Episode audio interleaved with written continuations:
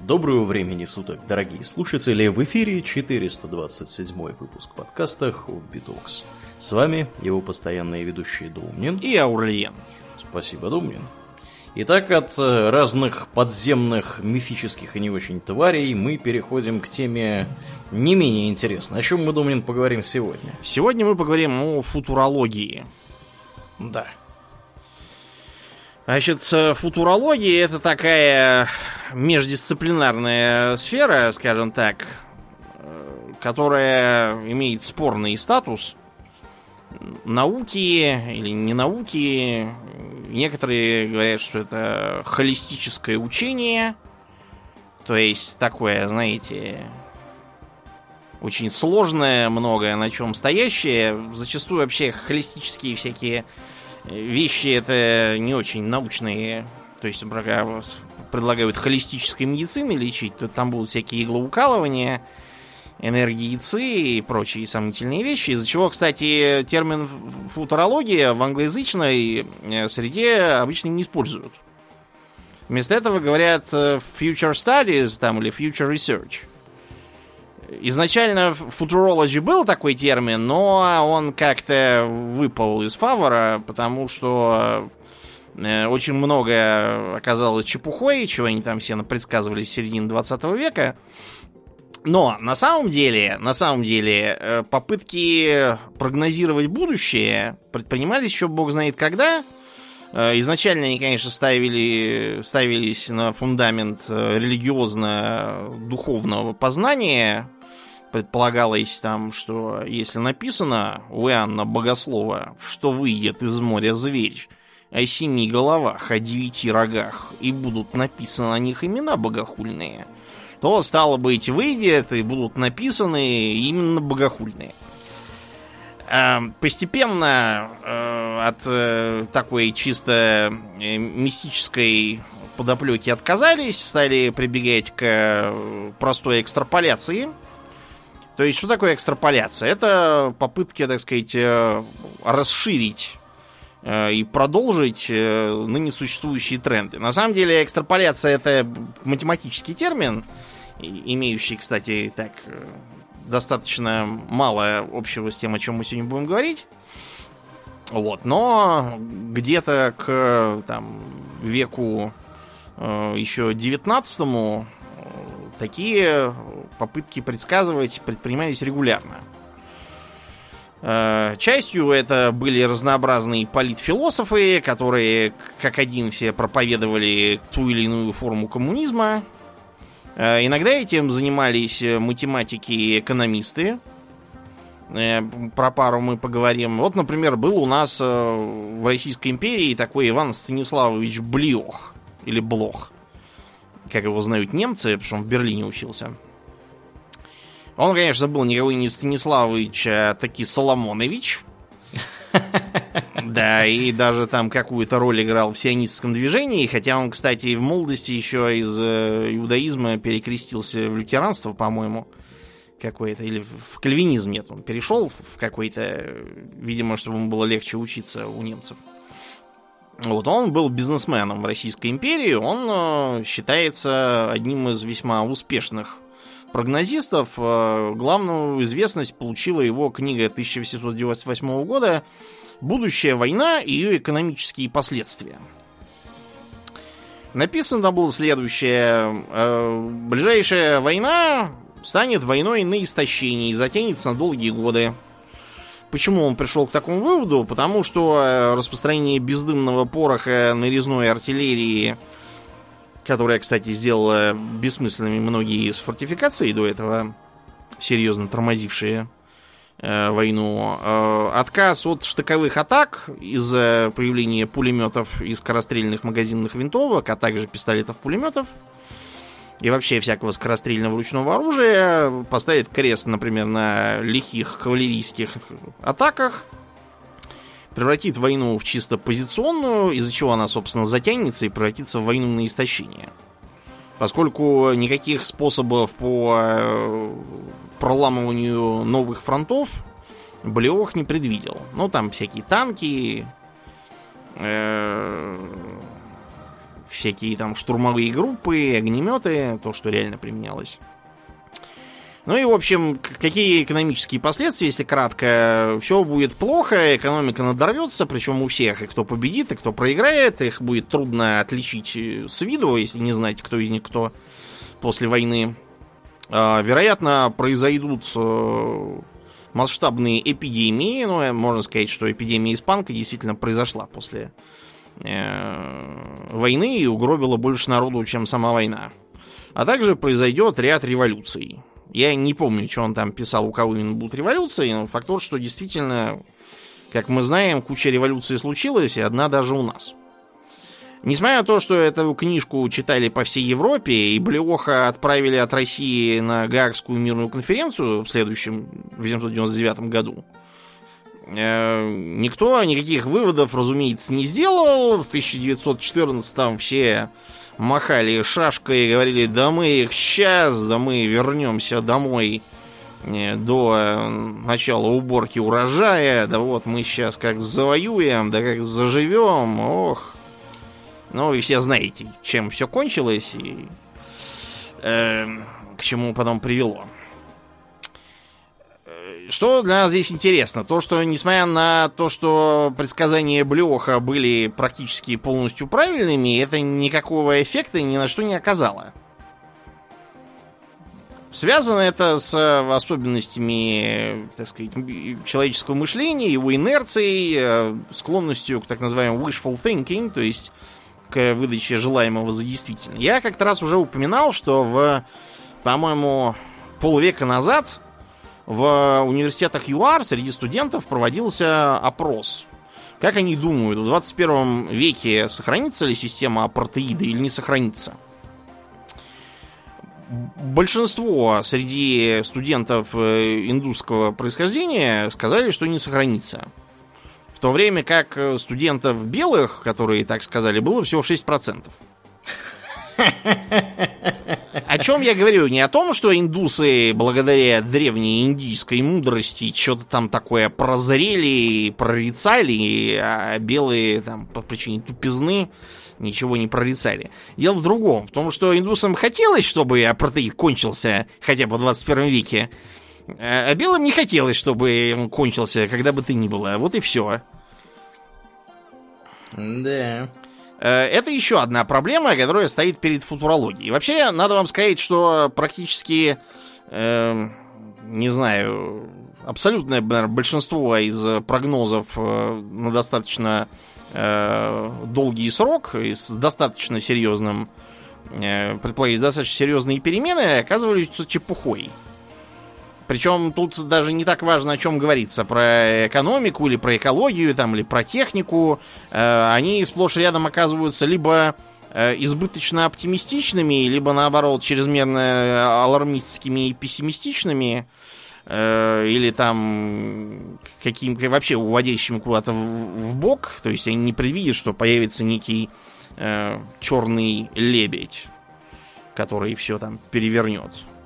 Э, или иногда бывает так, что прогнозисты неверно оценивают мотивацию акторов, которые, собственно, должны все эти перемены производить, и которые, как им кажется, именно вот сейчас, на момент предсказания, уже их начинают производить. Пример это э, предположение о освоении ближайшего космоса, в частности, появление лунных баз. Вот, например, Артур Кларк, знаменитый, он говорил, что в 2001 году уже лунные базы появятся. Там советские, американские, еще там чьи-нибудь. Был еще другой Артур Саммерфилд, глава американской почтовой службы. Он в 59-м сказал, что э, почта теперь будет ракетная. О. Да, и даже как, какие-то ракеты куда-то запустили, одна взорвалась, другая долетела, но вы все понимаете, что никакой ракетной почты сейчас нет, просто потому что она никому не нужна. Почему она не нужна? Потому что это слишком дорого. Потому что электронная, да, для начала появилась, и все. Да, да. Вот более того, вам скажу, тут э, в некоторых местах почта вообще теперь раз в два дня приходит, как, например, у меня физическая, настоящая почта. Вот. Почему? Потому что просто никто уже ничего никому не посылает, только посылки они обрабатывают. Вообще, надо сказать, что средства связи по э, всяким э, кривым прогнозам это один из чемпионов. Так сказать, среди всех, поскольку прогнозы либо оказываются чрезмерно осторожными и потому неверными. То есть, например, был такой сын простого ирландского фермера Томпсона, который за свои заслуги в э, развитии физики сделался лордом Кельвином. Да. Королева ему пожаловала Виктория. И его назначили главой британского научного общества. Он э, вообще под конец жизни стал исключительно таким пессимистичным и консервативным. Он, например, утверждал, что летательные аппараты тяжелее воздуха принципиально невозможны. А другое, что он говорил, это то, что у радио не может быть никаких перспектив. Он был такой не один, многие утверждали, что радио, в смысле радиотелеграф еще так-сяк, но вот радио, как мы его сейчас знаем, то есть где крутят э, музыкальные ролики и рекламу, тоже не взлетит, потому что оно же не адресовано никому конкретному. Кто за это будет платить? То, что платить будут э, рекламодатели, а также, собственно, музыканты за то, чтобы их раскручивали, представить почему-то не могли. То же самое было и с телевидением, э, и, и, причем главными, кто его топил всячески в своих пророчествах, был, знаешь, кто? Кто? Деятели радиовещания. А, вот опять ну, же, э, да. деятелям радиовещания, казалось бы, стоило бы сразу сообразить, ага, есть люди Э, так здорово отреагировали на то, что им крутят музыку и новости, говорят по радио из ящика, то появление ящика, в котором все это еще и показывают, в том числе новости, как там все происходит, оно должно вообще выстрелить на всю планету. Но им не хотелось, понимаете, им хотелось, чтобы радио вечно было королем, а никакого телевидения не было, поэтому их э, прогнозы были изначально ошибочными. С телефонной связью тоже говорили, что ничего хорошего не получится. И, и даже Western Union, которым, казалось бы, стоило бы эм, сильно заинтересоваться этой новинкой, сказала, что для нашей фирмы телефон не представляет никакого интереса. Британский глава почтамта, ну, не глава, а, по-моему, главный инженер, которому вообще тоже следовало бы интересоваться всякими техническими новинками связи был такой сэр Уильям Прис, по-моему, или Прайс, или как-то так. Он сказал, что это американцам телефон нужен, а нам нет. Знаешь почему? Почему? А у нас полно мальчишек рассыльных. А, -а. Угу. Да, классно. И Job Security как раз для мальчишек рассыльных. Да. да, ну опять же, потому что человеку хотелось, чтобы все вечно было просто понятно, и чтобы он продолжал сидеть на своей ветке на вершине социального баобаба, и никто ему не мешал. Вот и все. С другой стороны, эм, когда телефон появился, началось э, целая, целая вакханалия началась э, энтузиастов, которые говорили о том, как же прекрасен будет мир уже скоро. Потому что по телефону, э, там, или по радио, или еще там как-нибудь, это не принципиально. Какой-нибудь там известный профессор, тот же лорд Кальвин, там, условный, сможет э, читать лекции не в одной аудитории, а тысячам аудиторий по всей планете. И причем это все еще и будет записываться, потому что Томас Эдисон там тоже наизобретал и изобрел звукозапись. То есть э, где-нибудь там в 20 столетии все нормальные люди, вместо того, чтобы ходить в университеты и сидеть там годами, э, дожидаясь, пока профессора соизволят им чего-то там такое рассказать и научить их, они просто пойдут в э, фонографическую библиотеку, возьмут там э, пачку пластинок, и будут уже там буквально в полгода обладать всем массивом знаний, которые нужны по их специальности, э, пойдут, сдадут экстерном э, экзамен и все. И пойдут работать и получать уже практические знания, так что к 1950 году на планете просто ну, все будут иметь высшее образование по меркам 19 века. Кроме тех, кто просто тупой и учиться не хочет совершенно. Ну и как вы, поглядев за окно или в интернет, э, видите что-нибудь подобное? Я лично не очень. Да, вместо этого что нам пишет статистика? Значит, средний э, э, человек э, проводит в соцсетях тысячу минут в неделю. Э, при этом, значит, каждая женщина 20 минут э, в среднем в неделю смотрит порнографию. Для мужиков умножай на 2. 40 минут смотрит порнографию. Всего на два. О.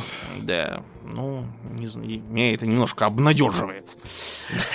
Что всего на А, Примерно 2 часа за видеоиграми и около 900 минут за смотрением сериалов всяких и фильмов. Вот, и получается... Это что, в неделю, что В ли? неделю. В неделю, значит, мы 33 часа занимаемся в основном ерундой. Да. При Не, помощи... не все, конечно, это среднее по больнице, понятное дело. То есть есть люди, Ну, которые разумеется. еще больше Нет, это да, есть люди, которые там всю неделю сидят ерундой занимаются, смотрят порнографию и аниме. Больше ничего.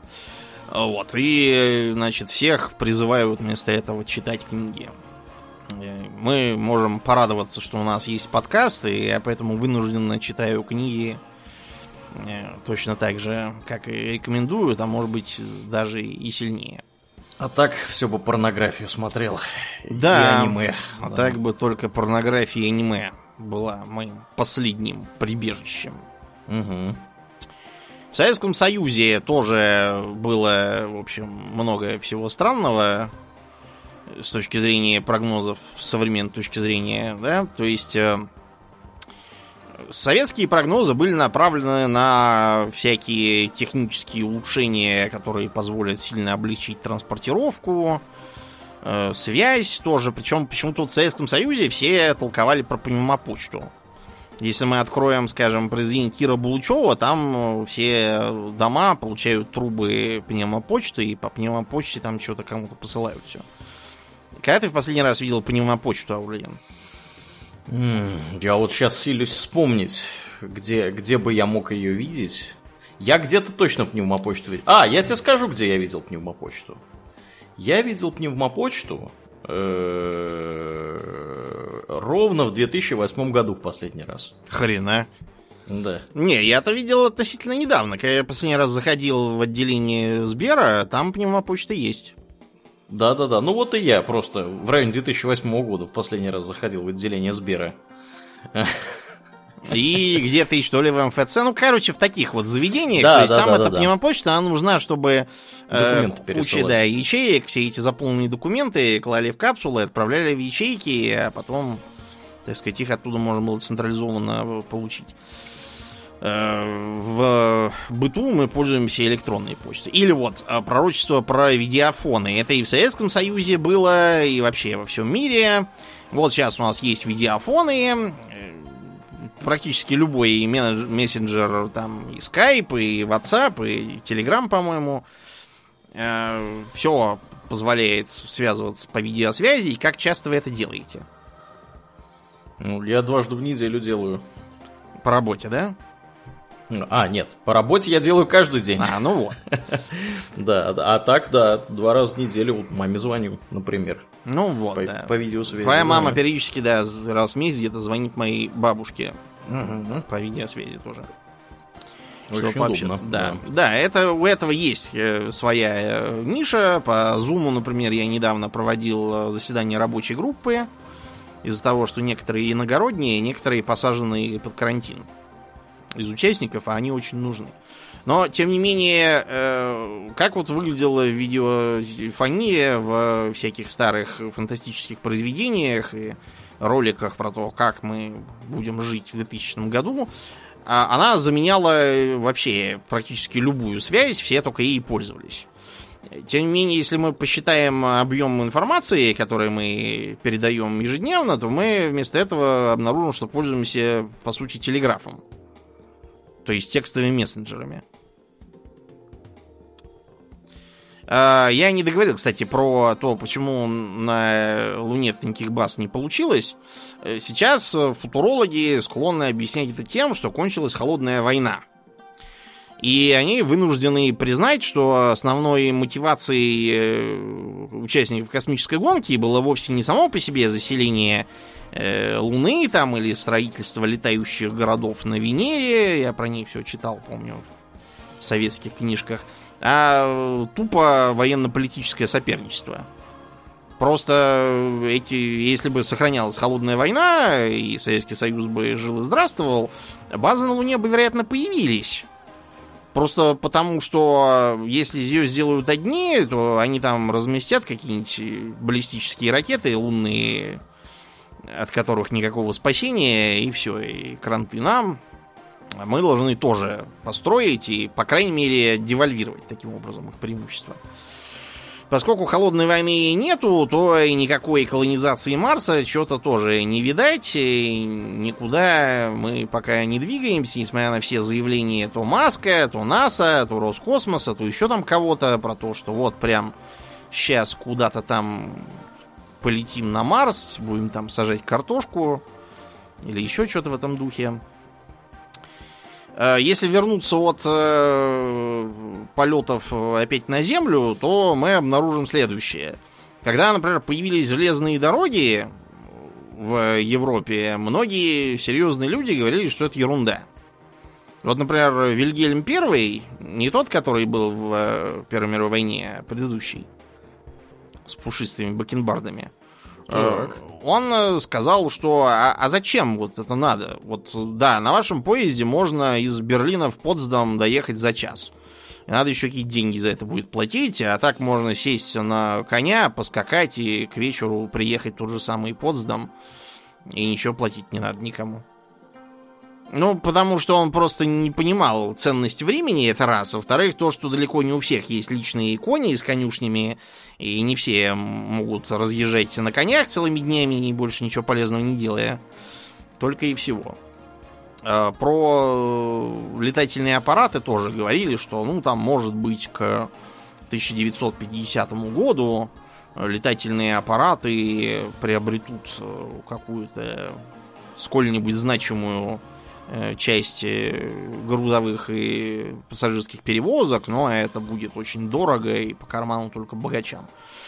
То, что э, и в 50-е, уже и сейчас э, самолет стал, в общем, в принципе, как междугородний автобус. Чтобы в Питер смотаться туда-обратно, нужно заплатить тысяч пять где-то. За исключением тех денег, которые надо потратить на то, чтобы доехать до аэропорта и оттуда. Ну, то есть, примерно как там до вокзала тоже оттуда. Вот. Эм, про атомную энергию тоже сначала говорили, что это чепуха, причем те самые люди, которые, собственно, изучали и теоретически разрабатывали. Резерфорд и Эйнштейн в 30-е говорили, что нет совершенно никаких э, оснований полагать, что энергия атомного распада будет к чему-то полезному приложена.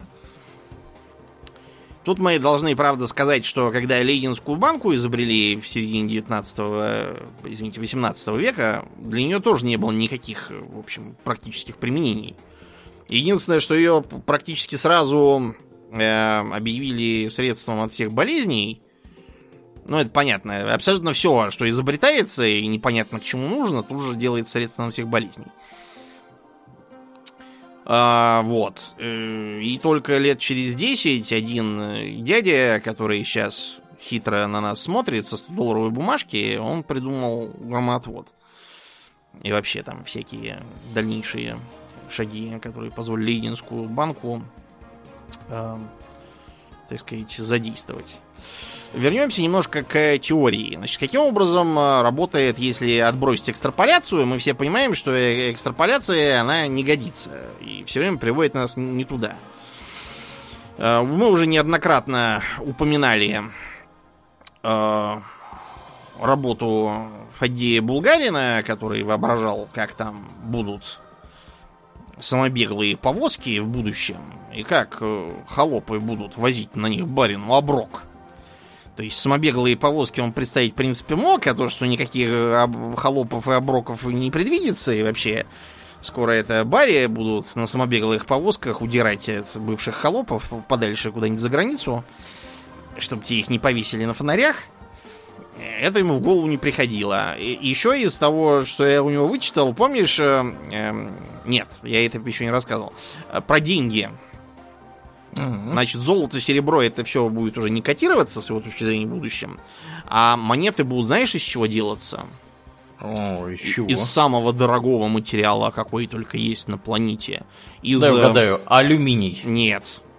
И, и его тоже он мог предвидеть, что будут производить э, промышленное, он будет ничего не стоить. Это он правильно сделал. Не только он, но у Чернышевского что делать, там будущее э, каких-то коммунистических э, колхозов, где у всех, значит, в столовках будет алюминий и хрусталь.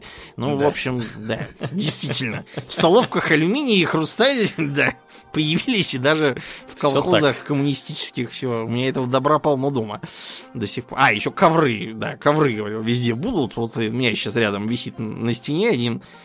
Э, если бы я не переезжал через неделю отсюда в другую квартиру, я надеюсь, не будет никаких ковров этих, я бы его выкинул уже к чертовой матери. Так вот, а, а деньги будут из березового и дубового дерева, по-моему. Насчет березового я не уверен, но что из дерева это точно. Потому что все, все деревья спилят.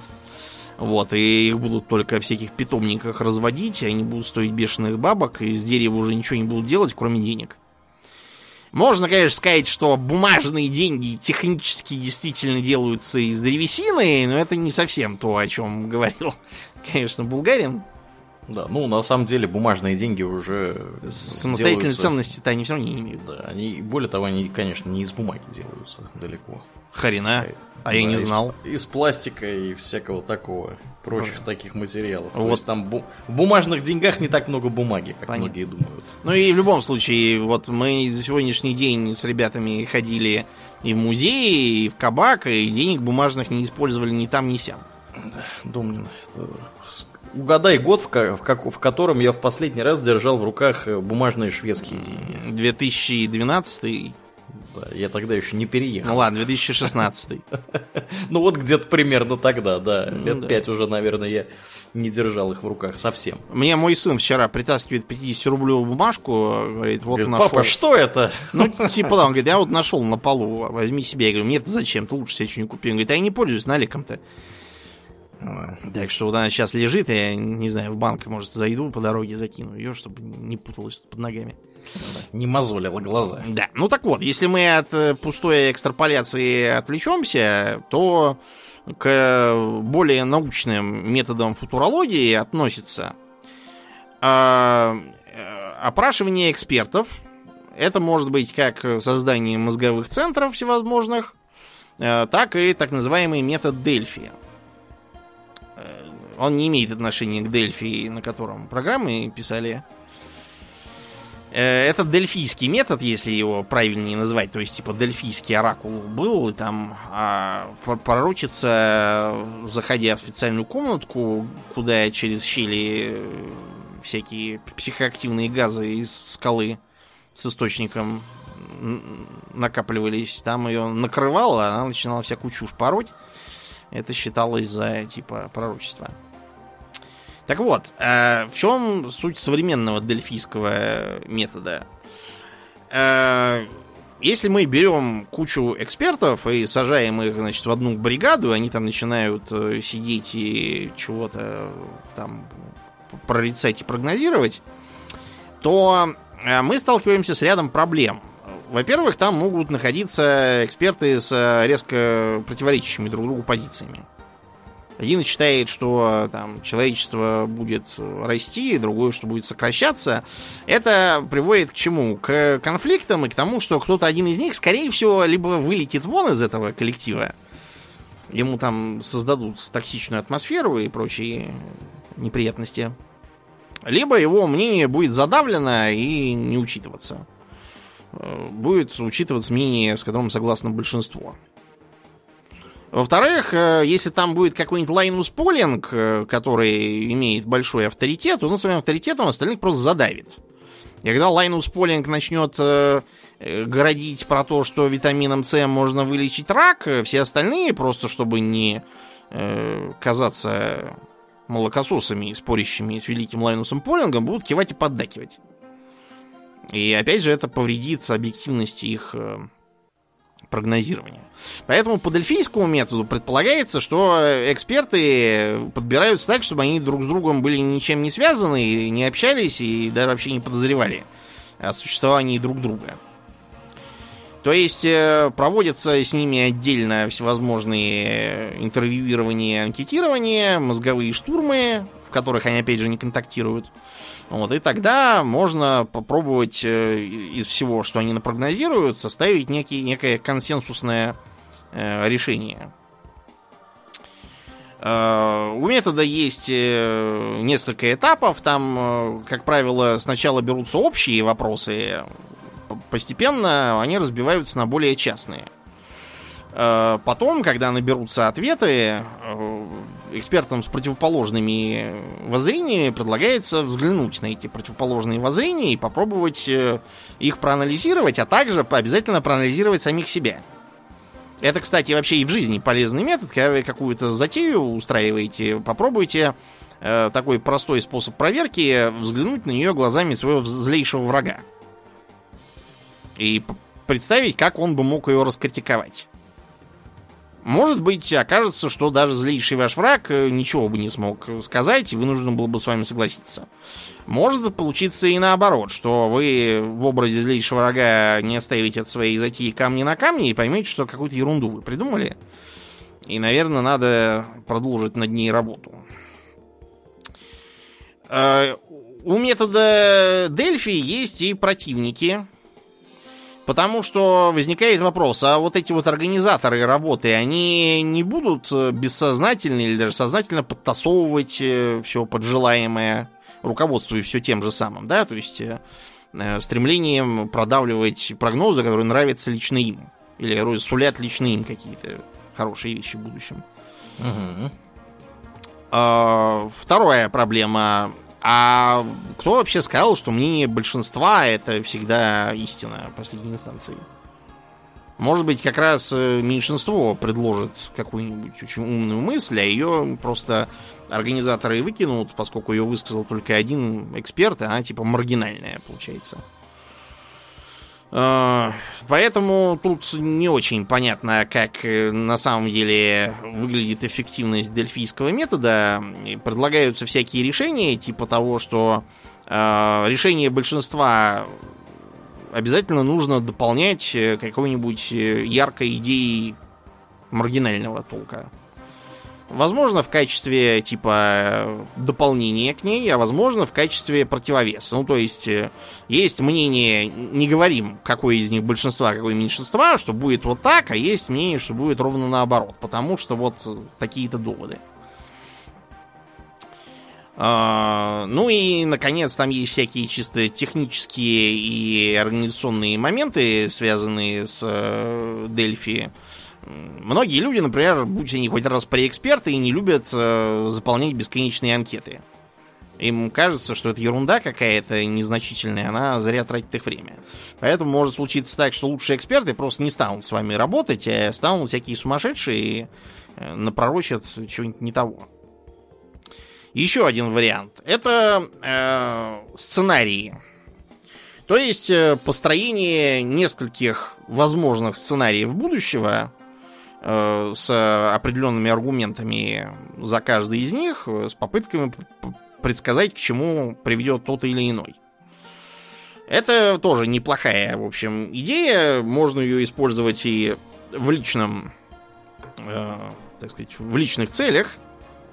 Если вы, опять же, затеваете какой-нибудь там бизнес-проект, там, или, не знаю, подкаст собрались, может, писать, вам тоже стоит прикинуть несколько сценариев. Там, что вы будете делать, если Э, подкаст, например, не взлетит. Вы его просто там закроете, или, может быть, вы э, внесете некие заранее запланированные изменения в него. Что вы будете делать, если проект, наоборот, так взлетит, что будет поглощать все ваше время, и вам надо будет думать, как его либо монетизировать, либо как-то ограничить. Иначе у вас не, не останется времени на жизнь. Это тоже полезная вещь. Проблема в том, что э, как бы использование сценариев э, зачастую страдает от тех же проблем.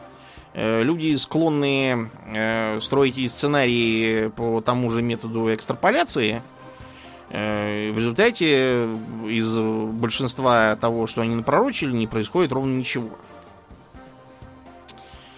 Вот. Э, как это все выглядело на практике? Вот, например, есть такая э, корпорация RAND. RAND это просто аббревиатура от Research and Development. Создана в конце 40-х годов, э, где-то там рядом с Лас-Вегасом, э, с Лос-Анджелесом, извините. И предполагалось, что она будет пророчить всякие стратегические сценарии по развитию авиации, э, ракетостроения, вообще транспорта и безопасности, связанные с этим же. Когда появились и распространились э, электронные вычислительные машины, Рэнд приступила к прогнозированию их дальнейшего развития, а также использованию всяких программных, программно-вычислительных методов в прогнозировании. Между прочим, за современный интернет тоже во многом несет ответственность корпорация Rand. Э, у нее есть свой журнал, я его периодически почитываю. Э, вот. И она... Чтобы быть в курсе. Да, да, чтобы быть в курсе того, что происходит. Вот, кстати, не случайно Рэнд появляется именно после Второй мировой, потому что как раз после Второй мировой начался резкий рост интереса к футурологии среди э, власть имущих. И футурологию, соответственно, стали финансировать соответствующе. Рэнд, например, очень хорошо живет на всяких там э, грантах и э, всяких э, заказах от правительства США. Э, но и не только они. То есть, э, скажем, в 60-х годах футурология вообще была на пике и считалась, ну, если не непогрешимой, то, по крайней мере, дающей нам некоторое окно в будущее. Э, к 70-м и началу 80-х, когда накопилась критическая масса всяких не сбившихся прогнозов, например, про те же самые э, э, электронно-вычислительные машины тоже было всяких глупостей и сказано огромное количество. Ну, например, все мы знаем, что Билл Гейтс якобы сказал, что 600 килобайт памяти будет достаточно для всех. 640. Угу. Да, извините, 640, конечно. Но в любом случае, Гейтс и этого, скорее всего, не говорил. Возможно, что-то такое он говорил по поводу... Э, почему он это говорил-то? Почему 640? Они ну, там что-то там с памятью у них... DOS э, не могла работать да. одновременно с э, количеством оперативной памяти больше 640 килобайт. Пока... Ну, точнее, она, она могла, но там были какие-то геморрои с тем, что нужно было какие-то делать специальные ухищрения для того, чтобы, так сказать, доступаться к кускам памяти за пределами этих 640 мегабайт, По, килобайт. Поначалу оперативная память э, была, в общем, там в мегабайт где-то у большинства компьютеров. Вот, а потом она начала расти, там уже 2 мегабайта, 4 мегабайта, и начали появляться программы, которые требовали сразу 2 мегабайт оперативной памяти. Вот тогда, да, приходилось использовать упомянутые тобой костыли. Э, в 49-м, через год после основания корпорации Rand, если я не путаю, популярная механика написала про ENIAC, первый компьютер в нашем понимании, что он весит 30 тонн, и включает в себя 18 тысяч электронных ламп, а компьютеры будущего будут весить только полторы тонны и включать в себя только тысячу ламп. Я боюсь, что да, мы недалеко Класс. бы ушли, да, с таким э, компьютером размером целую комнату в полторы тонны весом. Э, вот это вряд ли. Потом к э, падению авторитета футурологии приложили руку всякие алармистские прогнозы времен 60-х, э, 70-х, которые доказывали, что на свете целых 3,5 миллиарда человек, вот сейчас уже будет голод, все будут друг друга жрать, э, появились всякие произведения про то, как там будет ужасное будущее, где все оголодали, друг друга жрут там и перерабатывают людей э, в какой-нибудь там Сайлент условный. Первым из заметных, по-моему, был э, эколог э, Эрлих, который в 68 году сказал, что уже через два года начнется голод, и каждый, значит, год будет умирать по 200 миллионов человек, а новые рождаться не будут, потому что пестициды в сельском хозяйстве всех отравят. Сами понимаете, что ничего подобного не произошло. Сейчас уже седьмой миллиард наклевывается, и пока никаких голодов... Седьмой, дом, дом не на восьмой. Восьмой уже даже, да. Уже, да, никаких голодов, кроме как в Африке, где он связан с чисто организационно-техническими причинами, не наблюдается. А, в 70-х из-за нефтяного шока 73 -го года пошли панические э, заявления о том, что вот сейчас нефть кончится, ресурсы кончатся, все передерутся, атомная война, э, все будут носиться на масл-карах по пустыне и стреляться из обрезов, хромая из-за простреленного колена, одетые в кожаные куртки с оборванными рукавами. Да, мы все это видели в художественных фильмах про Безумного Макса и видеоиграх про Fallout. Опять же, ничего подобного не наблюдается на данный момент. А, потом предполагались всякие тоже социологического толка Э, прогнозы, наоборот, благодушные, которые предполагали, что э, человечество очень скоро сольется в единый народ, все перемешаются в расовом э, и вообще этническом отношении, и все будут выглядеть, ну, примерно как чуть более смуглый я, вот средний землянин будет выглядеть так. В принципе, средний землянин, если брать среднего по больнице, действительно выглядит примерно как я. Вот, но, как мы видим, никакого особого смешения пока не происходит, несмотря на все сказки про мультикультурализм, и провалившиеся к чертовой матери, как мы наблюдаем. Этого нету тоже. А, к экспертам, если мы обратимся, то мы можем э, из современных э, взять Реймонда Курцвейла, вот. Он считается очень авторитетным футурологом. Mm-hmm. Вот, и он э, специализируется по всяким э, прогнозам о том, как э, будет бесконечное количество денег, э, все станут жить справа дольше, дольше и дольше, а потом вообще превратятся в киборгов, э, снабженных еще и искусственным интеллектом, к тому же. Вот, и от этого начнется сказка примеру, в 99-м Курцвейл говорил, что к 2021 году эм, все люди будут снабжены эм, микроэлектронными устройствами, которые будут постоянно мониторить их физическое здоровье, впрыскивать им там нужные всякие вещества и медикаменты. Вот, и таким образом все будут доживать лето так до 100. А это в каком он году говорил? В 99-м. А, в 99-м. Угу. Но это он очень смел, конечно, сказал. Все, что у нас сейчас есть, это, не знаю, шагомеры, вот, которые ты используешь, например. Угу. Вот, но что-то в 2021 ничего подобного не происходит совершенно. Ну, справедливости ради, э, следует сказать, что тут все зависит от того, как считать, потому что я вот вижу, что вот Э, в каком-то там э, в каком в десятом году он якобы все четко предсказывал, а теперь вот он, значит, как-то у него предсказ... предсказания его сломались, и он предсказывает все менее точно.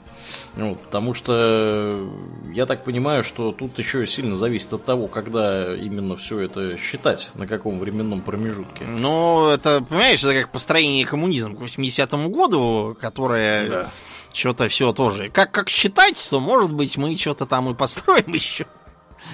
А потом он, например, предсказывал, что всякие мониторы, клавиатуры и наушники все уйдут к чертовой матери в прошлое.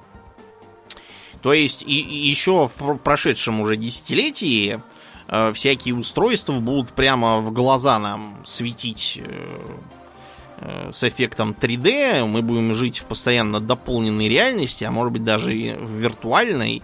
А вместо того, чтобы прикладывать телефон к уху, у нас, значит, в ухе будет э, динамик такой маленький, э, который будет там... Это, по-моему, не он пророчил э, в таких деталях. Нам предполагалось, что будет зубной имплант mm-hmm. с чипом, и будет принимать связь и в ухо нам транслировать. Ну, как вам сказать, в некотором смысле кое-что сбылось, то есть то, что действительно распространились э, смартфоны и многие вещи мы в той или иной мере действительно делаем, но э, вы помните, Google Glass был такой? Ну, это что, очки, которые? Да, да, да, которые эти очки пока, которые там будут чего-то вам, чего-то они там в глаза тоже светили. Дело просто в том, что с 2012 года Курцвейл э, в Гугле работает mm-hmm. одним из директоров там. По-моему, по машинному обучению еще что-то такому. Вот. Он же э, пророчил, что уже в 2014-м суперкомпьютеры сравняются по мощности с человеческими мозгами, и поэтому мы будем э, постоянно жить в такой среде, где разумом обладают не только люди, но и компьютеры. Честно говоря, сейчас мы живем в такой среде, где далеко не все люди-то обладают разумом в полной мере, и не то что компьютеры. Вот. Еще он доказывал, что, опять же, к 2021 году разовьются нанороботы, которые будут постоянно у нас в крови, как у Джейси Дентона из Deus Ex. Вот. И, опять же, нас тоже оздоровят усилят, сделают долговечными и еще там много какими. Э, он был не единственный, кто это все предсказывал, то есть э, достаточно значительное количество футурологов доказывало, что вот будут всякие чипы, имплантируемые в голову, и открывать нам виртуальную реальность по нашему желанию.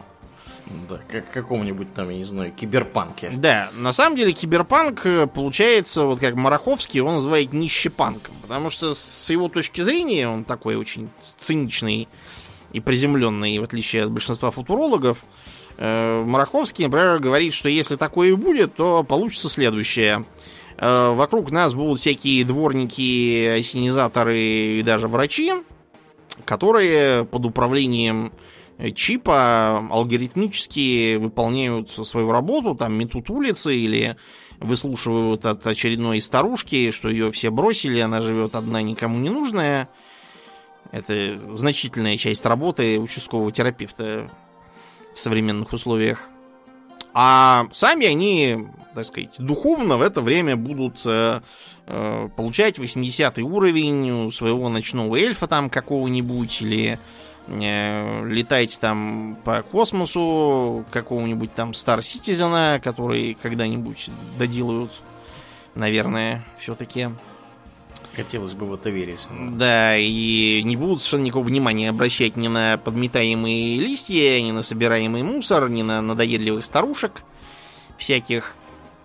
Старушки, кстати, тоже, может быть, будут с чипами уже, и чипы будут их э, приводить э, туда и четко говорить, что им, собственно, надо. А если им на самом деле ничего не надо, просто они старые, им скучно, то не будут их приводить. А старушки будут в виртуальной реальности качаться в кресле качалки рядом с Марией Лопес, вот, и обсуждать с ней Виктора Крокодила и его личную жизнь. Что-то вот такое. Э, если, опять же, отвлечься от э, Курцвейла э, и вспомнить, что пророчили, вот лично я видел телепередачу в конце 90-х, что ли, которая пыталась предсказать, что как случится с персональным компьютером в ближайшие там лет 10-15. Они рассматривали мониторы, оптические диски, ну, CD-ROM на тот момент – мышки, клавиатуры, еще там чего-то. Так вот, они забраковали все из этого списка, кроме одного. Догадаешься, что они не забраковали? Что же?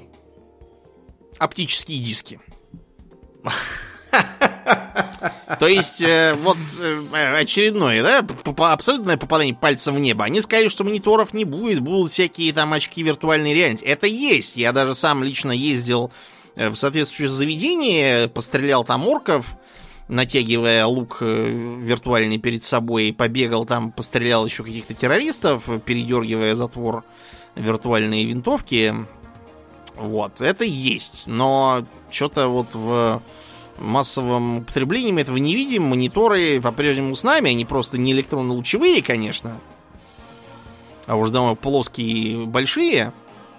Если вы сейчас попробуете взять типичный монитор э, там 15 или даже 17 дюймов э, на ЛТ из 90-х и попробуйте перед ним посидеть, у вас будет такое ощущение, что перед вами такой маленький хрустальный шар. Потому что он с выпуклым экраном, все с непривычки вам будет казаться, будто вы в шарик смотрите, и глаза очень быстро заболят у вас. Из-за того еще, что все такое маленькое, какое-то искрюченное, ну и сам этот монитор такой, что им людей можно убивать, вот, если хорошо размахнуться. Мониторы с нами, клавиатуры и мыши, как они там тоже не предскажут, что будет некая там перчатка, какой, какой вы будете рулить виртуальной реальностью. Между прочим, даже в VR-салонах никаких перчаток нет. Там такие на манер джойстика вам палки дают. По сути, просто без основания. Ну, это даже не, не только в VR-салонах, это PlayStation ты можешь купить с такой хреновиной. Ну вот, да. Э, Который одевается на голову, и там по две вот таких вот в руку в каждую берутся штуковины. В общем, тут даже и без VR-салона можно себе все такое организовать. Ну домой. да, да. А оптические диски почему-то должны остаться, при том, что вообще можно было чисто как бы мозгами пораскинуть и понять, что оптические диски имеют очень ограниченную емкость, а судя по тому, как росла потребляемая емкость памяти э, в хотя бы предыдущие 10 лет, то есть, например, Doom, когда его выпустили на CD-ROM, он там занимал 1% места. Всего 7 мегабайт, по-моему. До этого он на дискетах прекрасно жил. Стопка дискеток такая продавалась, перевязанная веревочкой. А что сделали, чтобы как-то это замаскировать? Поместили туда рекламный ролик компании-производителя, которая немедленно все это место радостно и сожрала. Ну, вот, как бы можно было уже поэтому сделать вывод, что оптические диски с нами ненадолго. Помните, как все было? То есть изобрели DVD, э, они тут же тоже устарели, там, по-моему, не начавшись толком. Э, появились HD DVD, которые тут же проиграли конкурентную борьбу Blu-ray, а потом Blu-ray тоже сразу сделались никому не нужны, потому что появилась, во-первых, флеш-память, э, во-вторых, широкополосный интернет, и все это вообще перестало кого-то интересовать. Вот и все, что было. А, из той же эпохи, вот, ну, чуть позже, помните, были сегвеи. Изобретатели сегвеев этих доказывал, что скоро у всех будут сегвеи. И даже в Южной Корее, по-моему, полицию на сегвеи пытались посадить. И еще там чего-то. Ну и где эти сегвеи теперь? В Стокгольме ездят на сегвеях. Ну, у нас в Москве ездят только на каких-то... Я не знаю, как это называется Э, колесо с двумя ступеньками для ног, ты на него а, стоишь то и Но таких тоже ездят, да. Ну, вот. Нет, на сегвеях ездят, тут э, есть э, всякие guided tours, то, что называется. То есть, когда вам что-нибудь город показывают, чтобы вам ногами не ходить там, можно на сегвее кататься. Полицейских на сегвее я видел, но опять же это не супер частое явление. Вот. А вот эти вот колеса, которые ты описываешь, да, это вот народ катается. Причем они очень быстро ездят, это супер небезопасно для э, дорожного движения. Они в основном по велосипедным дорожкам гоняют. Вот. Я подозреваю, что там высокая травмоопасность. Ну, конечно. У нас э, я, можно нагуглить кучу видео, как гражданин на этом моноколесе несется по какому-нибудь МКАДу и, разумеется, убивается до смерти. Потому что это не совсем безопасный транспорт, особенно на МКАДе. А, Рэнд, кстати, тоже во времена он и пророчил такое, что хоть стой, хоть падай. Например, в 60-е там у них было, по-моему, под сотню экспертов, которые все хором сказали, что э, в нынешнем году, вот в сейчасшнем, мы уже не то, что на Марсе и на Луне будем иметь базы, но даже и на Плутоне почему-то. Угу. Как мы все это сделаем? Мы будем погружать э, космонавтов в анабиоз. чтобы они долетели до Плутона, не успев там свихнуться э, от сидения в замкнутом пространстве годами. Так. Вот, и таким образом вот полетим на Плутон. Что делать на Плутоне, если бы их спросили, я не знаю, чтобы они ответили. А, еще у нас уже должен был быть какой-то универсальный язык всепланетный. Спору нет, по-английски-то говорят. Английский, В общем, более или менее многие, но все-таки он не сильно универсальный, учитывая, э, как на нем говорят индусы, Да. Вот, э, и как и японцы отказываются с ним нормально разговаривать, и говорят, что многие японцы такого плохо знают почему-то, что э, когда к ним на улице обращается турист, они пытаются э, мотать головой и говорить, что типа моя не понимаю, и просто потому что они боятся, что они ошибутся, и вынуждены будут после этого сделать себе сапуку. Да, да. Ну, вы такое. понимаете, японцы, у них очень такой специфический Ох, ох уж подход. эти японцы, да. Да. Китайцы вот по-другому. Они говорят, кто там жил, э, если ты живешь там до года, то они будут с тобой на английском разговаривать без проблем. Э, После того, как ты прожил там один год, они будут говорить, ты когда по-человечески-то разговаривать научишься лаовай? Да. Мил Лодырь. человек. Да, лодырей тут к нам понаехало. Пора бы уже тебе и говорить, да. Да, как нормальные люди. А, еще Рэнд недавно, в 94-м, значит, предположили, что в нынешнем году э, у нас, значит, будут обслуживать, э, как дворники, там всякие грузчики. Знаешь кто? Кто? Не роботы, сразу говорю. Э, Клоны? Нет, разумные обезьяны. Разумно везде. Ух ты! Так, Это- знаете, я смотрел фильм, который Да, начинался я- точно я, так же. Я тоже смотрел этот фильм, ну его нахрен, этих разумных обезьян. давайте без обезьян как-нибудь. Мы все знаем, чем это заканчивается. С разумными обезьянами, Да. с этими. Ни Нам ра- это, поверьте, не надо никому. Ни разу, да, ничего хорошего не происходило. Э, Гораздо ближе к реальности оказывается предсказание у Джеффа Безоса. Потому что, например, Джефф Безос говорил, что в 2021 э, товары будут во многом покупать через интернет-магазины. Ну И э, многие магазины, так сказать, физические будут вынуждены предлагать всякие бонусы, которых в интернете нет. То есть, например, э, какой-нибудь там, не знаю, развлекательный ритуал. Ну, например, ходить и мерить костюмы в настоящем магазине гораздо приятнее, чем в интернете, согласитесь. Вот, поэтому они все еще останутся, но тем не менее. Ну, Джефф Безос человек практический, он э, э, бизнесмен, поэтому достаточно трудно спорить с тем, что предсказывать он умеет, а иначе бы он не был такой богатый. Вот. Так что... А если бы он еще это не разводился, он бы еще богаче был. А, да. Но тут опять же вот про Джеффа Безоса можно сказать, что э, почему он это пророчил, потому что он сам это делал, и ему хотелось, чтобы так было. Если бы Джефф Безос занимался чем-то другим, то он, может, и пророчил что-то совершенно другое. И еще один момент, который тоже может сильно вредить э, современной футурологии, это то, что наша повседневная реальность во многом является как бы фейковой. Э, то есть э, можно много всяких привести примеров, типа, например, того, как все весело сокращали углеродный след, вот, и боролись за ветряную энергию, но тут внезапно оказалось, что газ стоит уже тысячу с лишним, или он подешевел уже после того, как Путин что-то пообещал им. Вот, и в Европе все как-то себя чувствуют грустно.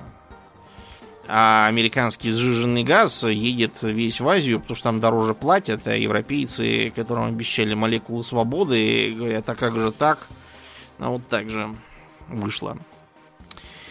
Это такие достаточно глобальные вещи, но вот как пример, например, да, вам э, была такая компания Tiranos. Да.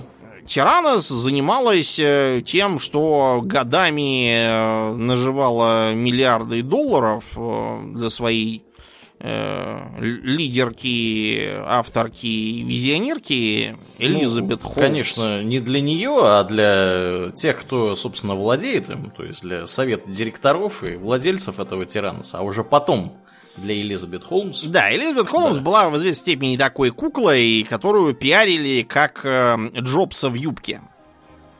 Э, что нужно, чтобы пропиарить Элизабет Холмс Джобса в юбке? Нужно нарядить ее в водолазку. черную водолазку и сказать, что она пьет сельдереевые фреши. Все. И все таки да, да, она действительно Джобс в юбке, охренеть.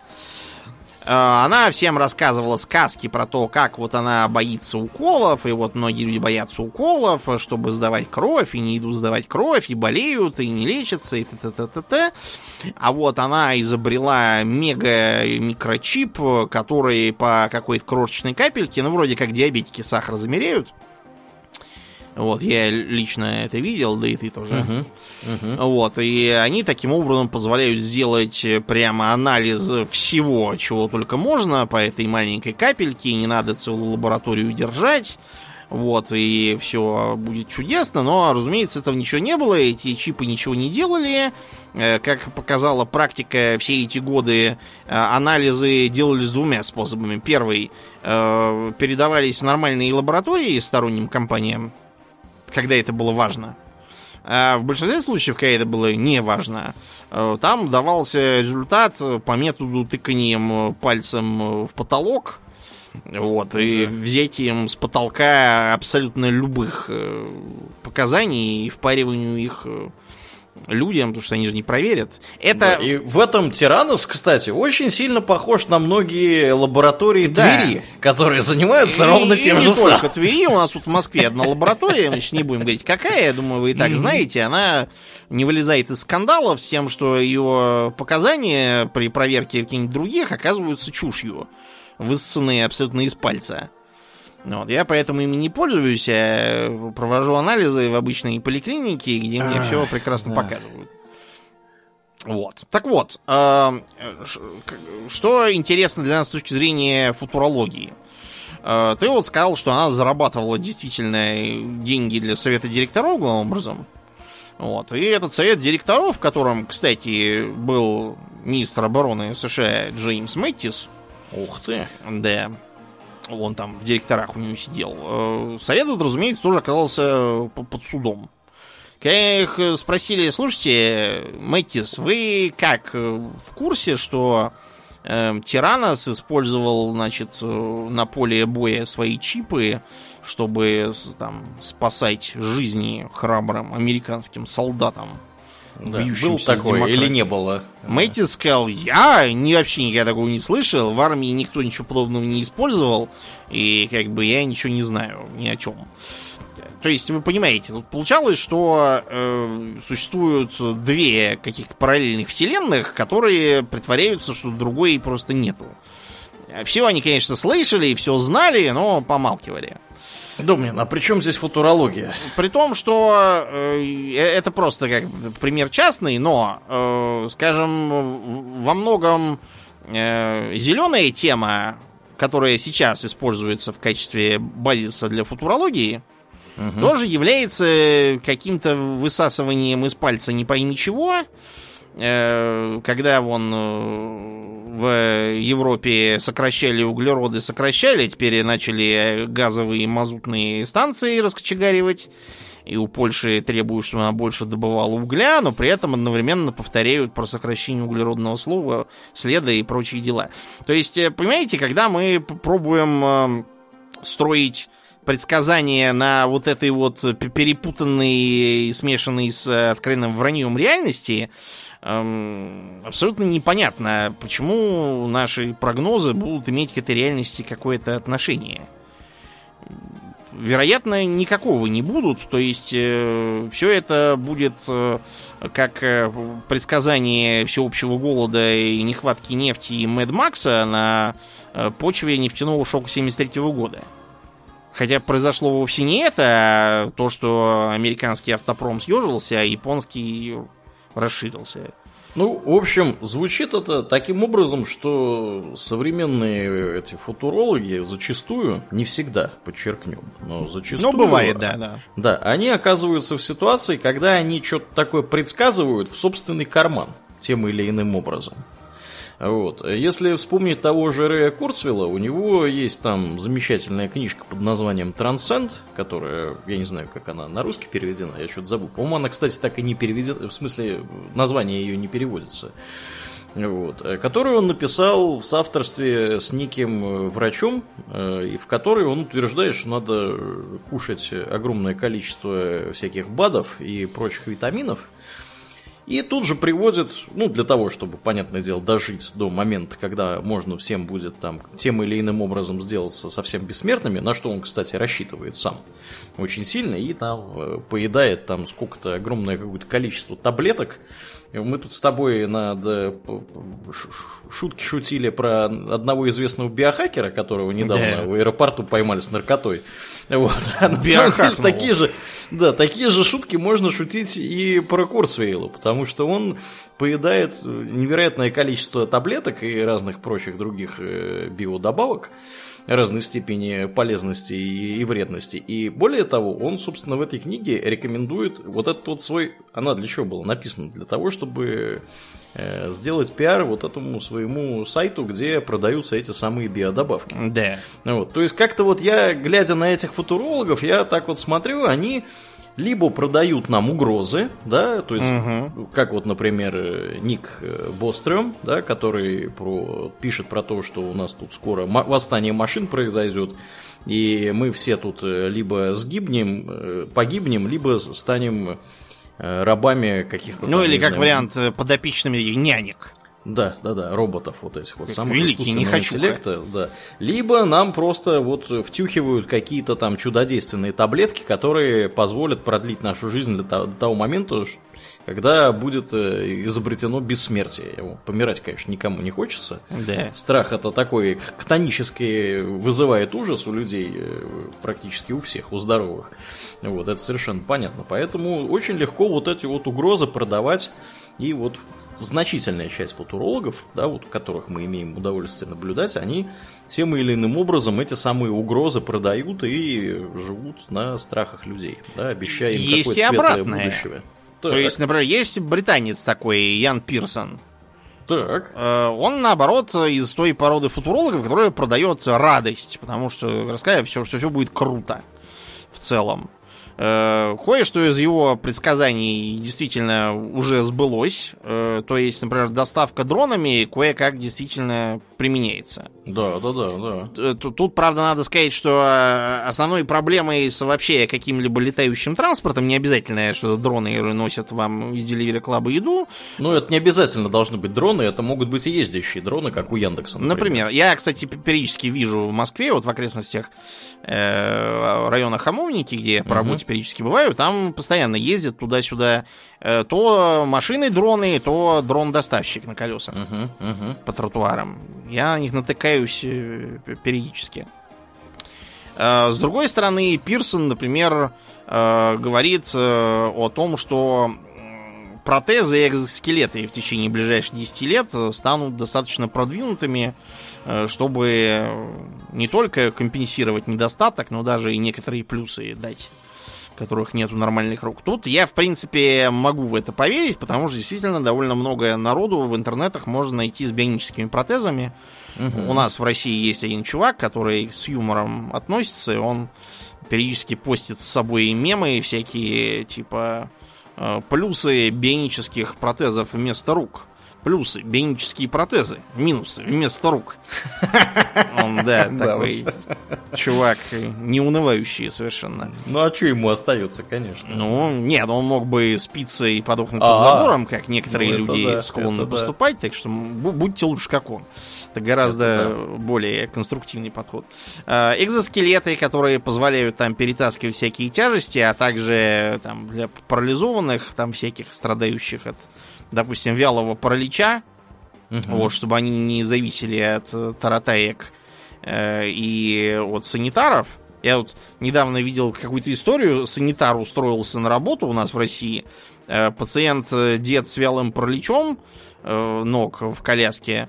Значит, он э, его туда усадил, не уследил, эта коляска поехала, э, дед разбился, ноги ему все в мясо разбило, переломало. Ой, ой. Э, И из-за того, что он старый больной ни хрена не заживает, короче, с такими санитарами никаких врагов не надо. Да уж.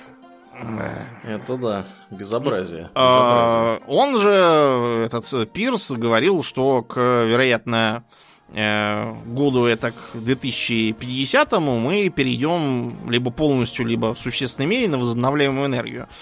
Вероятно, да, к 50-му, вероятно, перейдем. По крайней мере, президент Путин говорит то же самое. Вот, наверное, он тоже Да, не... ну, надо сделать оговорку, что ядерная энергия не является возобновляемой. да, Потому это... что она работает на ископаемых источниках Да, просто топлива, ей на надо уране, очень да. мало этого урана, а урана у нас довольно много. Ну, я где-то видел оценки, что ядерные, что разведанных запасов урана хватит лет на 50. Вот, то есть, э, если не строить новых АЭС. То есть, там, на самом деле, как бы ядерная энергетика, она такая тоже. Там надо что-то с ней делать в плане того, что неплохо бы э, построить эти, наконец-то довести до ума всю эту идею с тем, чтобы из водорода, наконец, производить электричество.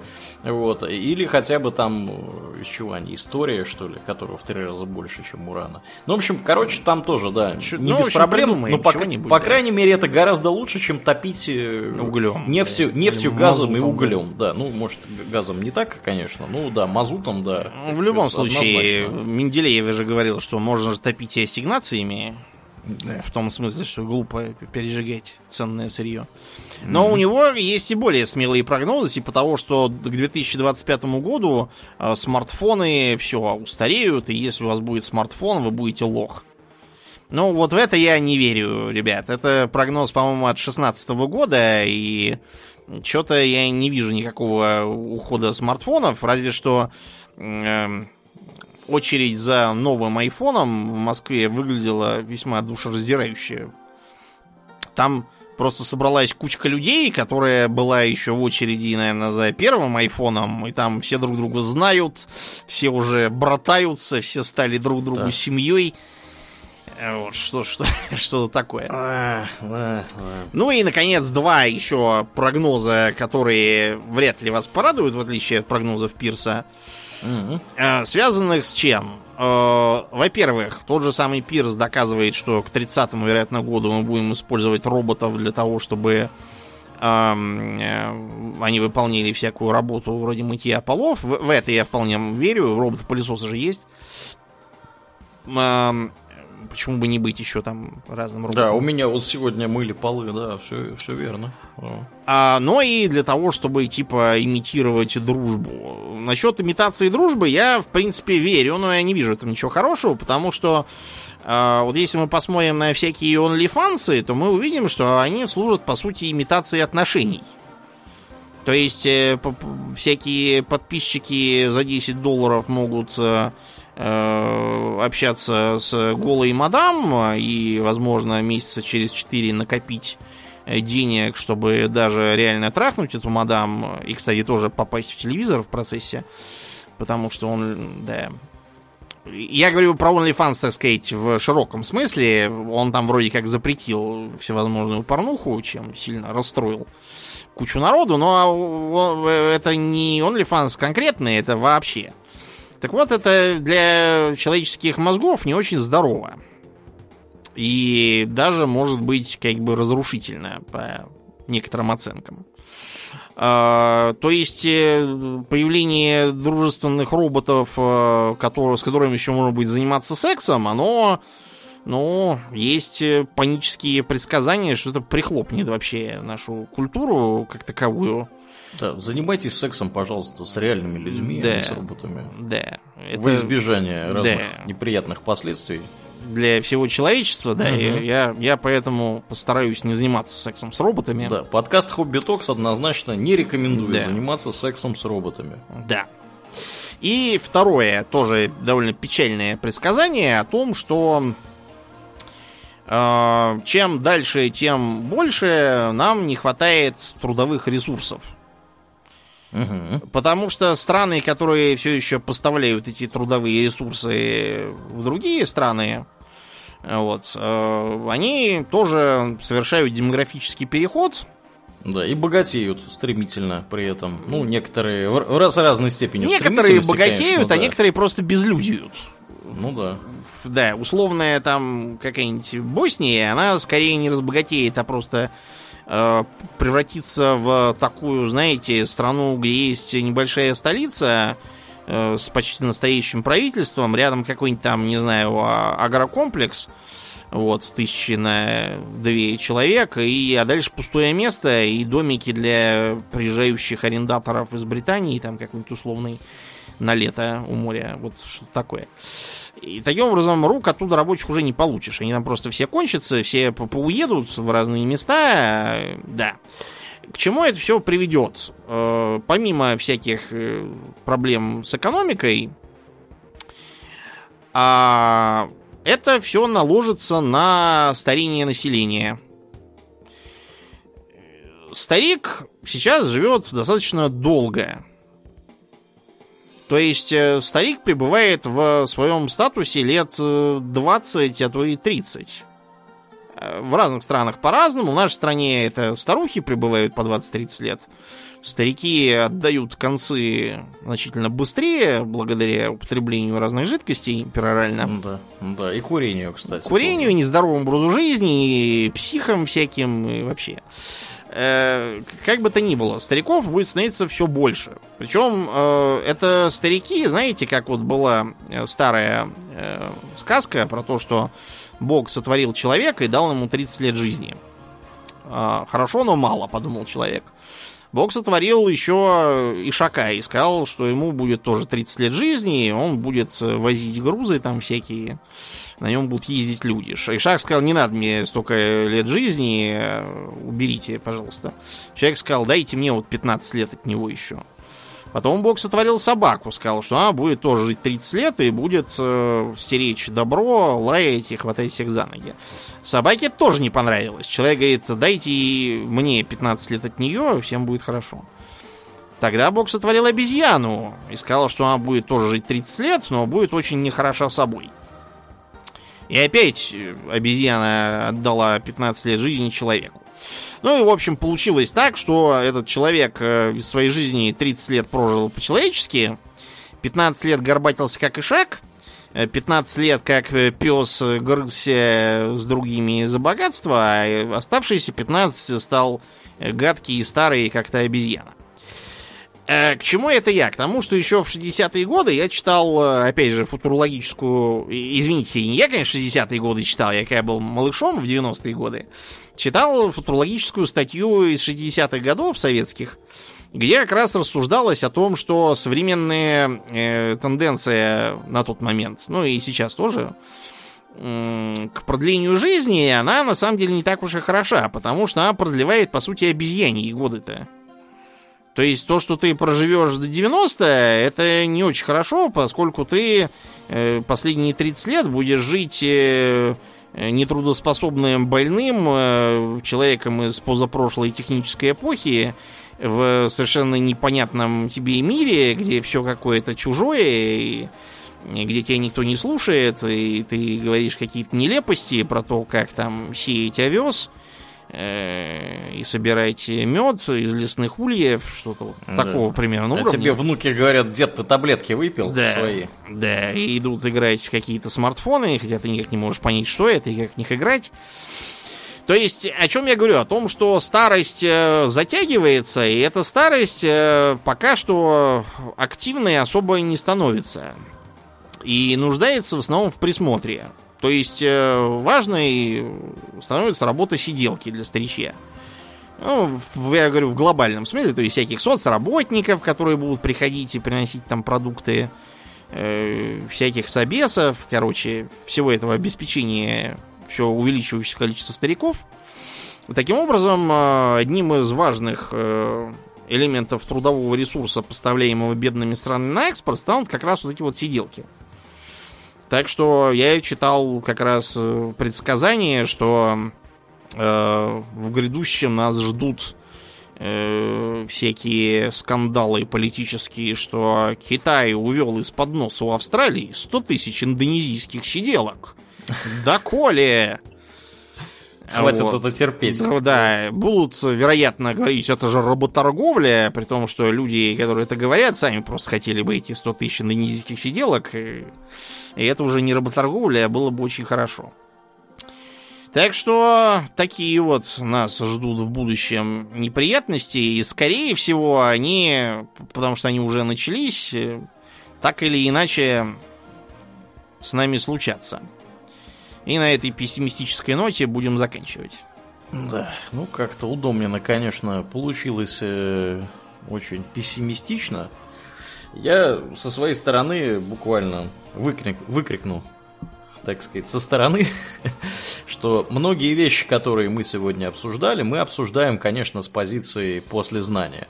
Да. Есть такое когнитивное искажение, оно называется ошибка hindsight а, он же эффект после знания, вот, э, или hindsight, по-русски он Хайн, называется. Хайн. Вот, да. Ну, да, в основном, конечно, называется ошибка hindsight а. Это что такое? Это когнитивное искажение, которое э, как бы приводит к тому, что мы воспринимаем позицию, мы воспринимаем все то, что происходило в прошлом, с позиции того, что вот уже случилось. То есть мы знаем, как оно случилось.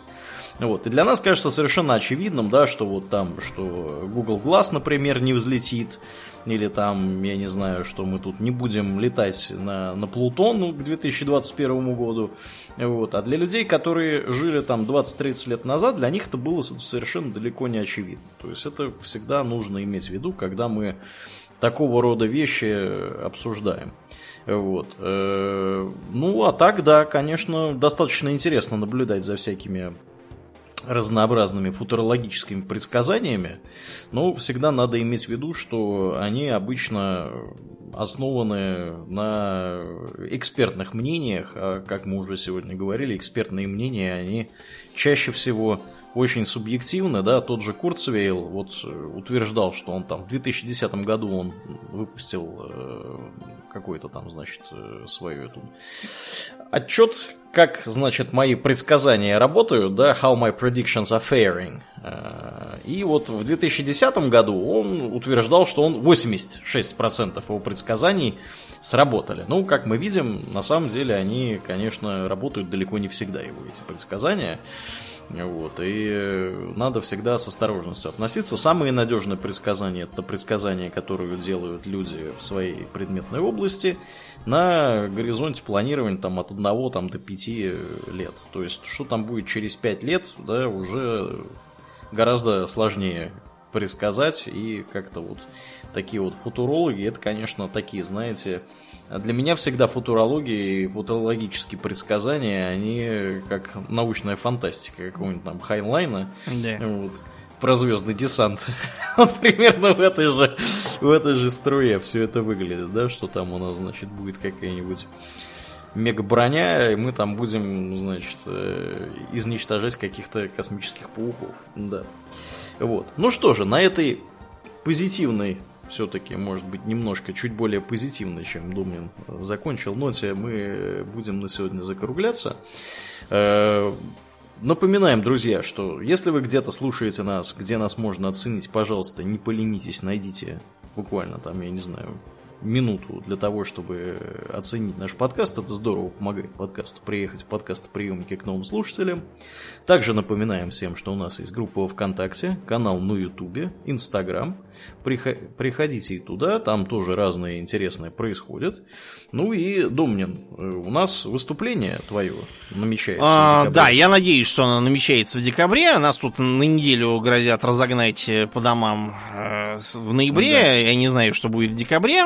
Вот, но я надеюсь, что все будет хорошо, и 12 декабря, это будет воскресенье, а, мы с вами э, увидимся. А, блин, где мы увидимся-то, кстати? Где мы увидимся? Сам уже забыл. Ну, факт тот, что увидимся. Да, увидимся в Hidden Bar.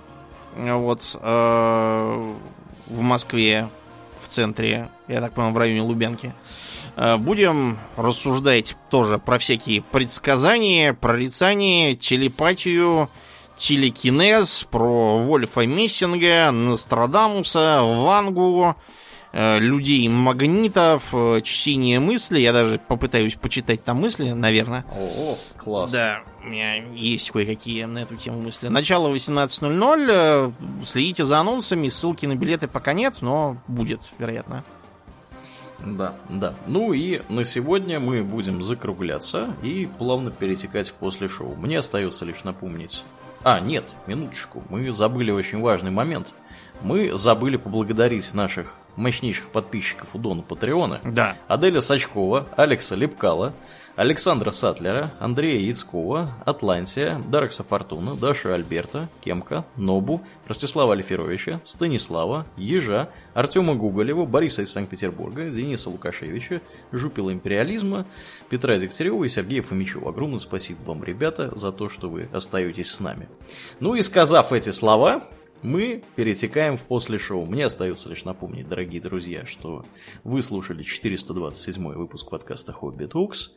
И с вами были его постоянные и бессменные ведущие Домнин. И Аурлиен. Спасибо, Домнин. Всего хорошего, друзья. Пока.